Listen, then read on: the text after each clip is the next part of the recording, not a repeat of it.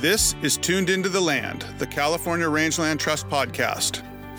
Here, we will dig into a variety of topics with the partners, conservationists, and ranchers who demonstrate every day, through their words and actions, the importance of conserving California's working lands.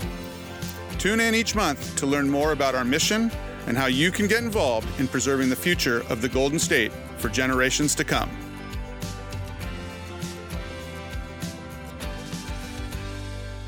Hello, and welcome to another episode of Tuned In to the Land, the California Rangeland Trust podcast. I am Michael Delbar, the CEO of the Rangeland Trust. Today, we are joined by a very special guest and friend, Dr. Dave Daley. Dave is a fifth generation cattle rancher in Butte County. He's the past president of the California Cattlemen's Association. He has spent more than 30 years with the College of Agriculture at California State University Chico. Excellent school, by the way. Served as the associate dean of the College of Agriculture at Chico and was animal science professor at the university for many years. And he is the current farm administrator for the Paul Byrne University Farm.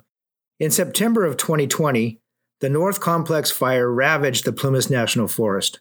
The area was and still is home to a grazing lease held by Dave and his family. And during that fire, over 319,000 acres burned. And for Dave, he lost almost a whole herd of cattle. Since the fire, Dave and cattlemen across the state have worked hard to turn a true disaster into an opportunity to affect real change. So, with that, we welcome Dr. Dave Daley to the podcast. Good morning, Dave. Good morning. How are you today? We're doing great. Good Got a little bit of rain, so you know can't complain a least bit about that. No. So, Dave, why don't you tell the listeners a little bit more about yourself, your family, and your multi generational involvement in the cattle industry? Sure. Um, we're from Butte County, California. I actually ranch. Hometown is Oroville which is kind of nestled up against the foothills of Sierra Nevada. My family came there in about 1850 as Irish immigrants, miners.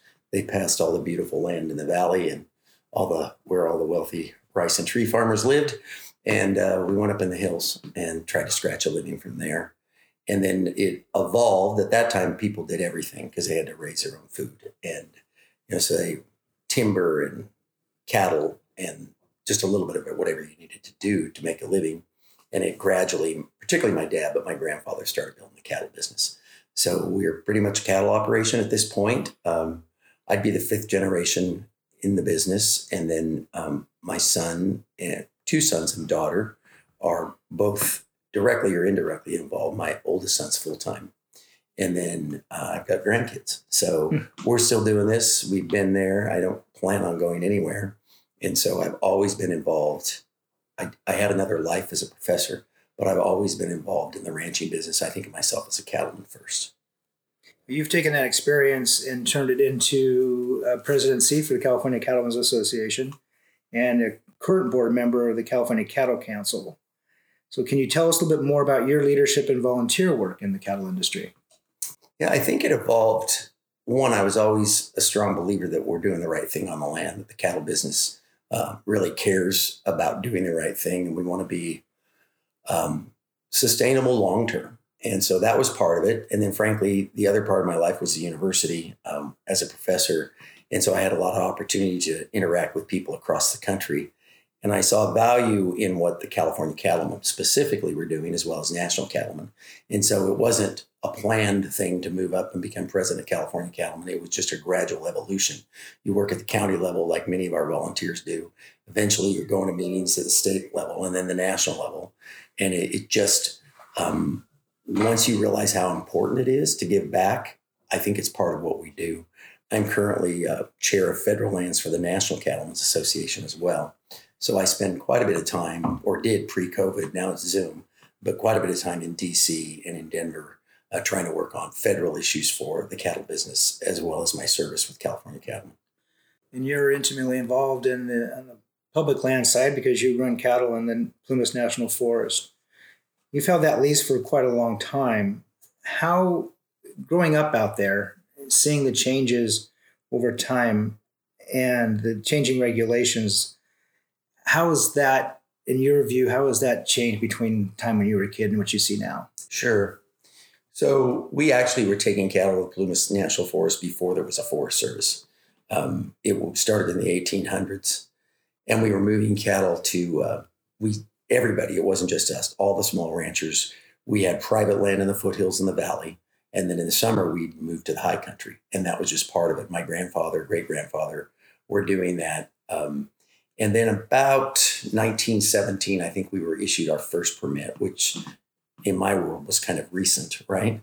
Um, you know, we've only, that's only been 100 years. And the permits are, people like to blame California for issues, but those are all federally regulated. They are not state.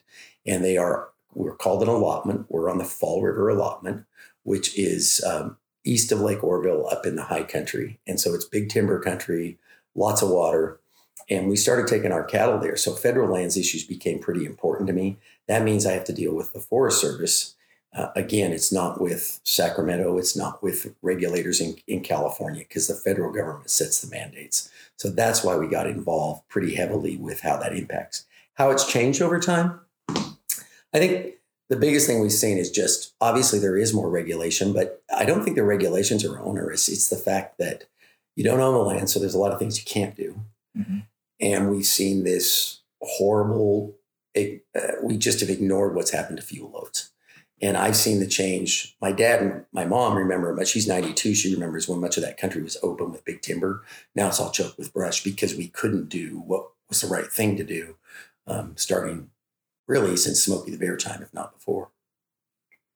And we see the the messages log it, graze it, or watch it burn, and, and that has unfortunately rung so true, you know, to all of us that, that are running on particularly public lands. The that misconception that if we leave the land alone, it'll be pristine and, and wonderful. Yet we know that failure to manage is the worst management tool we've got. Yeah, and I agree with you 100%. My, my problem with uh, the term log it, graze it, or watch it burn is it it doesn't resonate with people outside of our community. Mm-hmm. It sounds like we want to uh, take over and basically rape the land for our own benefit. And so I appreciate the sentiment. I think the language hasn't helped.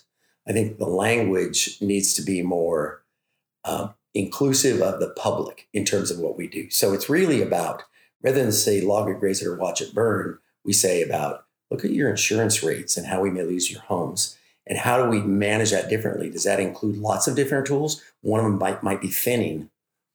We might say it's logging, but thinning is an appeal. Mm-hmm. And I think our wordsmithing in agriculture tends to appeal to insiders.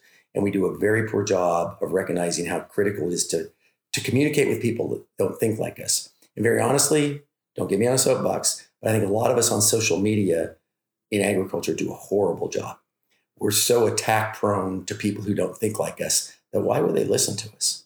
You know, I think we tend to be insulting. It's like, you know, we live here, you live there, you're stupid. And anybody who posts that stuff, I think does agriculture a disservice. I think it could be reframed in a positive manner to say, we're in this together. We're all Californians. We have different issues. But very frankly, these forests belong to all of us. When you destroy the ecosystem, you destroy the water system. So we need to get people to not think about what happens to us. We need them to be more realistic that we care about what happens to them as well. And it's one of our failures in agriculture. And I don't see it getting better. So let's take that a little bit further. In 2020, we had the Bear Fire in September. That was just so devastating, not only to the timber and the grasslands, the whole ecosystem of the forest, but to the communities, your and your family's lives. Uh, it's just it was heart wrenching. Yet you took the time to keep a journal. And you took those notes and you shared that on social media.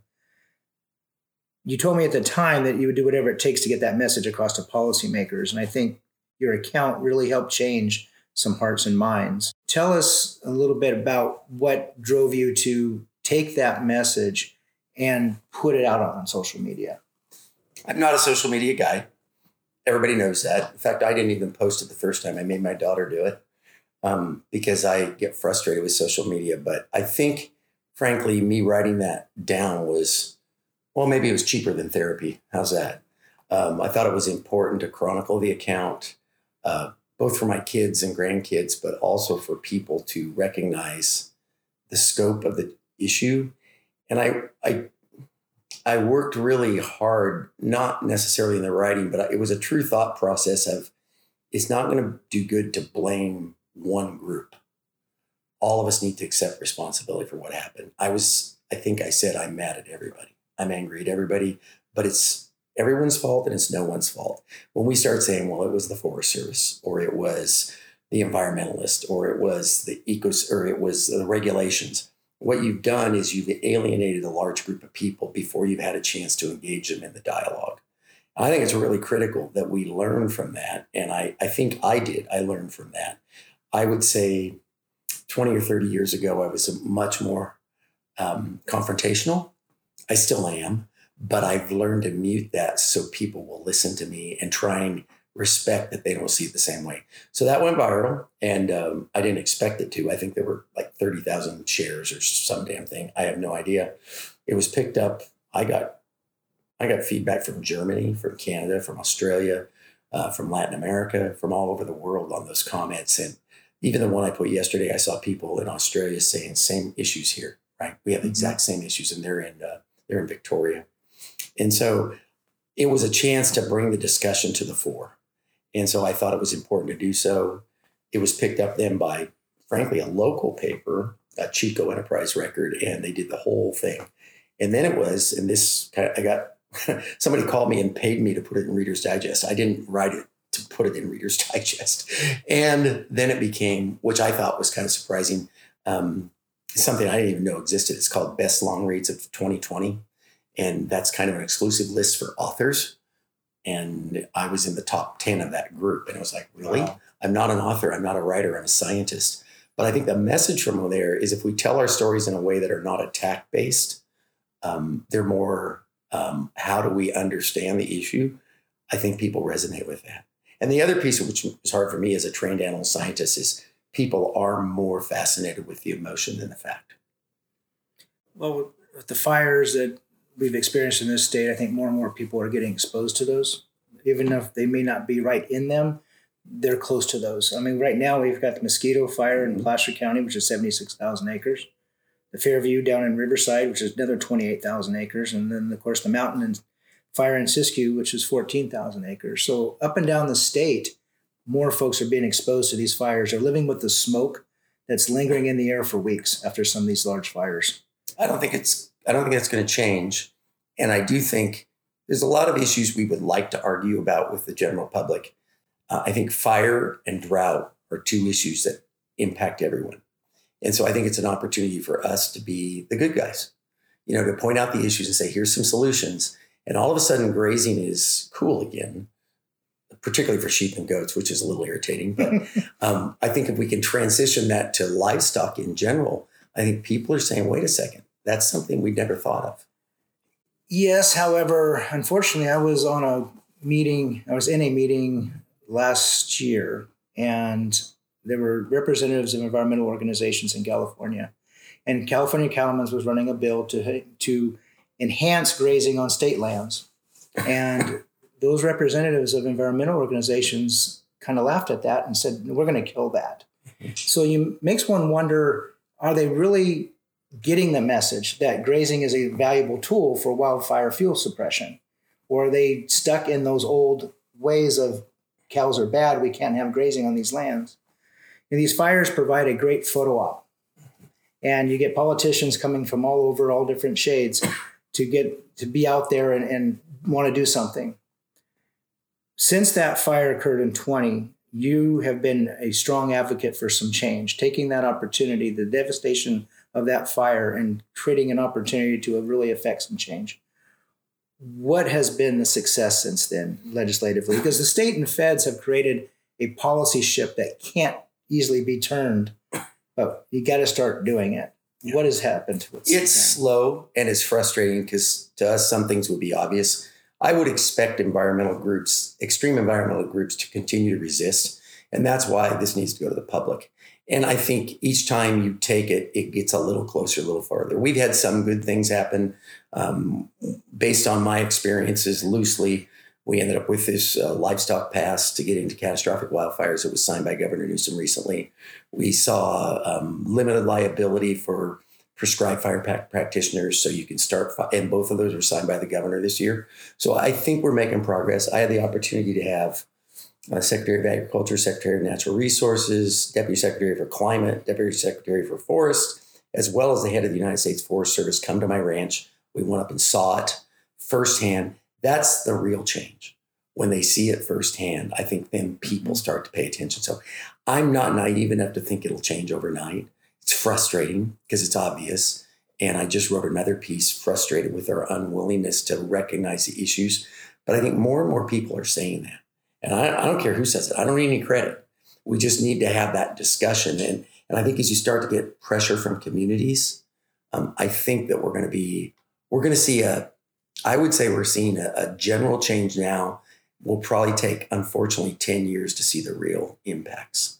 And I think the, I'll call them the less extreme environmental groups. I'm an environmentalist. I'm proud of that. I think the less extreme groups get it already. Mm-hmm. But just like us, are careful with funding and coalitions and relationships and so even the people who understand it, it's like, we get it, but we can't sign on. You know, it's kind of the behind the scenes part. And that frustrates me in politics, but you know how that game is played. Yeah. And neutral position could be the best we can get sometimes, but it's that opposition position that is tough because it makes one wonder didn't you see this? Yeah. Didn't you didn't you feel those impacts? Don't you want to find a solution to that? So what attempts at, at change were tried that didn't succeed lately, and what can we do to do better on that front? I think your example of grazing on state lands that's that's one that's going to be tough for people. Uh, one, there's really not a lot of infrastructure left. We've dismantled all the mm-hmm. fences and the water systems, so it. I think that's going to take probably five to ten years for people to say, "Wait, that makes sense." Um, there was some good work that the Cattle Council funded out of University of California Extension, uh, Devii Rao, um, who's an extension person from, I believe, Monterey County. I may have the county wrong, but she modeled how much fuel load is, how much fuel is being taken out of the system by cattle grazing, and how, and I, I can't remember the number, but it's like 11.6 billion pounds, and how ungrazed versus grazed really reduce flame length. You can keep the flames under four feet. Um, then you have a chance. It doesn't really do that much damage. It clears. Um, and it takes grazing to do that. That data is just getting ready to be published. And I think when you start getting that information, it unfortunately takes a long time to get in the public consciousness. And we're never going to change extremists. And I think one of the mistakes we make in the cattle business and in agriculture in general is thinking we're going to influence the 5% on either side. And we have them in our business too, right? And so I don't care if it's far right or far left we tend to respond to that stuff, realizing that the general public isn't like that. The general public just wants good information and they're in the middle. And if you're in a place like my county, the, the Camp Fire, where it destroyed the town of Paradise two years before it destroyed our range, and there were 100 people killed, they listen, right? And, and I think those models are being shown across the country. My challenge is I think we're going to get further ahead with this in California than we are federally because the federal government owns half of California, but they're so big and so one size fits all that they don't listen. And I don't care if that's the Trump administration or the Biden administration. We tend to think, oh, well, if it's our side, they're going to fix it. No, they aren't. The bureaucracy is too big. Mm-hmm. And I think trying to get that back to local input is really important. So we aren't going to have successes on all of these. We're going to continue to have failures, but you keep rolling along. And if you model good things and do them well, I think then eventually it becomes accepted and mainstream. With the budget surplus in California, this could be the time to reinstate that infrastructure on those public lands, those state lands, the fences, the water systems. Because there was the time where the mentality was, oh, cows have been on here, but we got to take them off to save the land. And we're starting to see, well, a lot of us always knew it, but others are starting to see that, well, that was a mistake. Yep. So now's the time to to rectify that one of my frustrations is there is a huge budget surplus in California. I uh, I just wrote that new piece, but I think post fire management has been abysmal. You know, I think we do a horrible job with pre fire and post fire. We fight them and spend a lot of resources. We do nothing to reduce fuel loads ahead of time, and then once they're burned, like ours, it's completely ignored.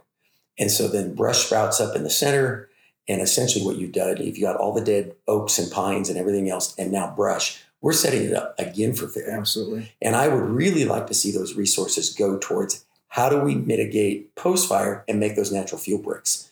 They burnt one time, so now you don't have a fuel load. So now you go in and knock the dead stuff down. We've got the resources to do it. Let support private landowners who want to create natural fuel breaks, whether it's cost share, whether it's matching, whether you let um, underrepresented people start a new business with a masticator and fuel load reductions. You know, there's ways that the state could support those of us who've gone through catastrophic fire or reduce it before it happens. They just don't listen. No, it's devastating to look out there after a fire. And we had the in 2018 we had the ranch fire, the Mendocino right. complex I remember that it. took out you know, one of our places, and we grazed in the Mendocino forest, and we lost cattle as well. Not anywhere near the scope of what you went through, but we went through it as well on our end. And even today, to see the dead trees, you can't drive out there without a chainsaw in your truck. You just can't do it. There's still trees falling, and they're laying there. There was a timber permit but you know, the Forest Service will get sued by folks saying, "No, you can't take those trees out; they're dead. Yeah. They only have value for so long before they're just they're worthless." But all that does is fall, and like you said, the brush builds up, and we're just creating another fire hazard that's going to hit us again in a few years. And it's the worst on the federal lands. So I'm in the Plumas National Forest, but I also have checkerboard land with Sierra Pacific, a timber company. They've logged all theirs already, almost, and replanted. I think they're I think their goal was three million trees a year for the next three years, and they there's they've got little pine trees and fir trees all over the country, and it's hard to look at because they took. But you get to the government piece, standing dead timber waiting to fall, and now it has no value. So when they do release a timber sale, they're going to pile it and burn it because no place to take. All the mills are full, and they waited too long. Mm-hmm. So it it's a comedy of errors. And again, when I watch the people on social media, they want to say it's a California issue. No, this is a federal issue right. on the national forest. It's not it's not just us, and I'm going to continue to push federally to say we've got to have change on the national forest. No, you, you earlier on you made the statement, and it's absolutely true. There's enough blame to go around on all of this. Yeah, well, and that the Forest Service will get sued. I, I, I do deal quite a bit with the national agencies, Forest Service, and Bureau of Land Management, and I've been on a few listening sessions or I've testified to Congress on some of these issues, and it really is interesting or provided comments I'll provide my comments. Somebody will come on afterwards and provide the exact opposite, you know, and then positive, negative. And we are so polarized with our views that I kind of understand the agencies feel paralyzed. They take all this public comment, it's 50 50. It's like, so now what?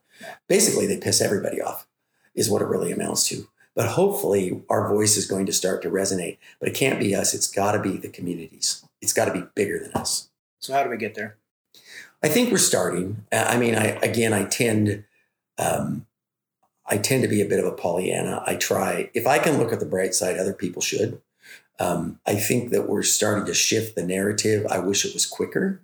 I don't think it's getting nearly the traction it should, but I don't hear nearly as much anti-grazing stuff as I used to, and less anti, um, and more of a recognition that we have to do something with fuel load you know, they may not be a fan of grazing, they may not be a fan of logging, but they know they're going to do something. They're going to lose their homes mm-hmm. or their water supply. And so um, I hate to use tragedy to to move the agenda, but unfortunately, it seems it takes it. Right. And we've had it all over the state now. What can the general public do to support these efforts? You know, that's that's a difficult question. I, I think I think the more they first of all, we we need to create a baseline understanding that we aren't just in this to graze our cows and make money. We're in this because we're committed to the landscape and we need them to be allies in that. I think the more they can then communicate, whether it's, it might be board of supervisors, it might be city council, it might be locally, but I think good things that happen have to start at the local level. You know, I think they have to say, we see the value in this change. And if we can get them to think about that as a positive, and honestly, it's a little bit easier than it was because they're losing their insurance, right? When people lose their insurance because then all of a sudden it's like, oh, do we have an alternative? Well, we're open to the discussion. So I think anything they can do, whether it's through California Rangeland Trust with California Cattlemen, we're looking to build a coalition that's broader than just cattle ranchers. And I think we can, but we need that engagement and we need them to talk to people and say, wait a second, you said we aren't for grazing. Well, what do you want to do? You want us to burn? You know, we change the dynamic. Um, unfortunately, you know, Oakland Hills, which you remember is, was that 15, 20 years ago? Um, that can happen again. Yeah. I flew over there the other day, and when it gets to these communities, all of a sudden the world changes. We don't need it to be a tragedy for people to change your opinion of things. So I'm really hoping that we engage the public in a positive manner, build coalitions. All of us can do it, and it could be simply a neighborhood watch meeting, a fire group, and I think the public's willing to engage. This has been a great conversation about what we've been facing and what we've done to help address it. But any final thoughts on this? This is a huge issue. And like you said, it's not going to get much better very fast. So any anything that we've missed, any final thoughts that you can share? Well, I'll, I'll be honest. It's still, and I try not to let it be, but it's still a very personal and emotional issue for me. It's two years since we lost our coward, and I have to go back there, right? And my kids want to go back, but I have to take my 92 year old mom back. You know, it's hard. Um, it has been a difficult scenario, but I think the best thing we could do is learn to communicate the issues without being offensive and critical of others who don't understand. I think the assumption is is that everybody's against us, and I, I get it. We feel like we're being picked on, and I think in general, most people just don't understand. I did an interview with a local newscaster the other day, and you know he was raised in L.A., right? And then you see him said back to he was went to USC for his master's, and he's in Redding and Chico. Well, how would he have context? So my job is not to say you don't know what you're talking about. It's to how do we build? I, I think we don't do a good job of building alliances with people who don't think like us because we don't understand it. And very honestly, had I not been at the university, I would be exactly the same way. But I learned at the university that you've got to figure out how to communicate with people who don't think like you. And I think we could do a much better job than we do. Um, I had a professor at Colorado State years ago. I was in graduate school. He said, Dave, quit hunting for gnats with an elephant gun. And it's always stuck with me because I used to fight over lots of things. And now I try and choose my battle. I don't think it's I don't think it's lessened my commitment, but I think it's like don't offend people before you understand the issue. And honestly, on fire, I think we have the best shot we have had in a long time if we take it appropriately and we're trying to bring people into the discussion not as enemies but as collaborators and as citizens. So I got to be an optimist. That's who I am. I'm going to keep rolling along best we can. We're taking cows to the mountains, and I hope my granddaughter is as well. Well said, and thank you, sir, for your time. Thanks for the time. Enjoyed it. Be sure to tune in next month when our special guest will be Andy Hedges, a cowboy poet from West Texas, talking about the Western heritage through poetry and gearing up for the Cowpoke Fall Gathering in November in Loomis. Hit that subscribe button so you won't miss an episode of Tuned Into the Land. Thank you again for listening. This is Michael Delbar, the CEO of the California Rangeland Trust, and we'll talk to you next month.